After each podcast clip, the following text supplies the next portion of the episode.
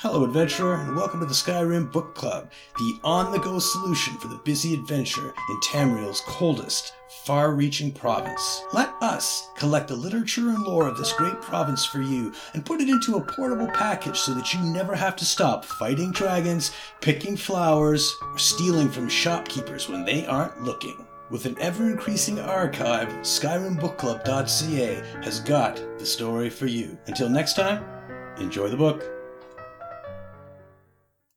A Guide to the Daggerfall Covenant. A history and overview of the Daggerfall Covenant. The Daggerfall Covenant is a compact between the peoples of northwest Tamriel, Bretons, Redguards, and Orcs, that forms an alliance of mutual defense, with a vision of establishing peace and order across Tamriel. Indeed, the kings of the Covenant take the Remans as their model, claiming to be the spiritual heirs of the Second Empire. The Daggerfall Covenant was born in Second Era 542 when the kings of High Rock allied to repulse an invasion by a horde of Reachmen under the command of Durcorach the Black Drake. Howling out of the eastern mountains, the Reach barbarians razed Evermore, besieged Wayrest, sacked Camlorn, and marched as far as the gates of Daggerfall before the Bretons finally stopped them.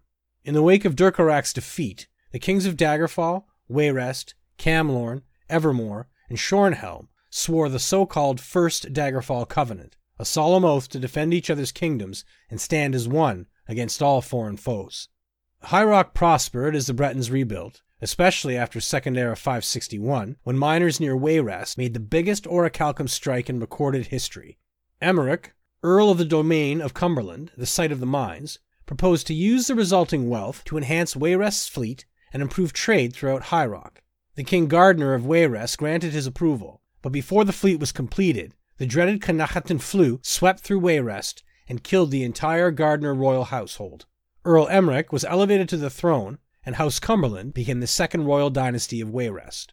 The new King Emeric of Wayrest had been courting the daughter of King Ranser of Shornhelm, but in Second Era 566 he married Princess Maraya of Sentinel. This nearly brought down the First Covenant when Ranser, who felt betrayed, launched a surprise attack on Wayrest.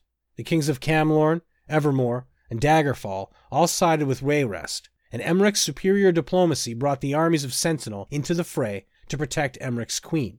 Furthermore, Emeric reached out to a great clan of orcs in Wrothgar and offered them Orsinium in return for aid. Shornhelm was defeated, and the Covenant was reborn, not as a mere Breton defensive pact, but as a new, multinational alliance.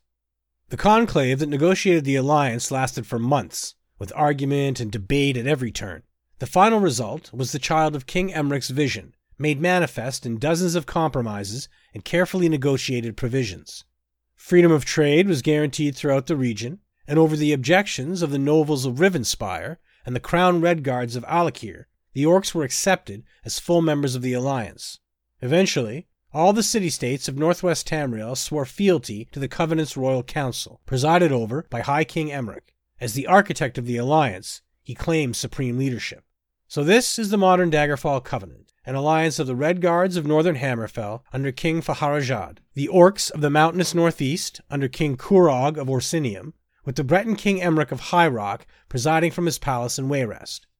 At its best, it is a noble alliance of honorable and chivalrous people, representing all the best aspects of the First and Second Empires. And from this solid foundation, perhaps a third, even mightier empire shall arise, providing all the peoples of Tamriel the benefits of mutual respect, vigorous trade, and reverence for the divines.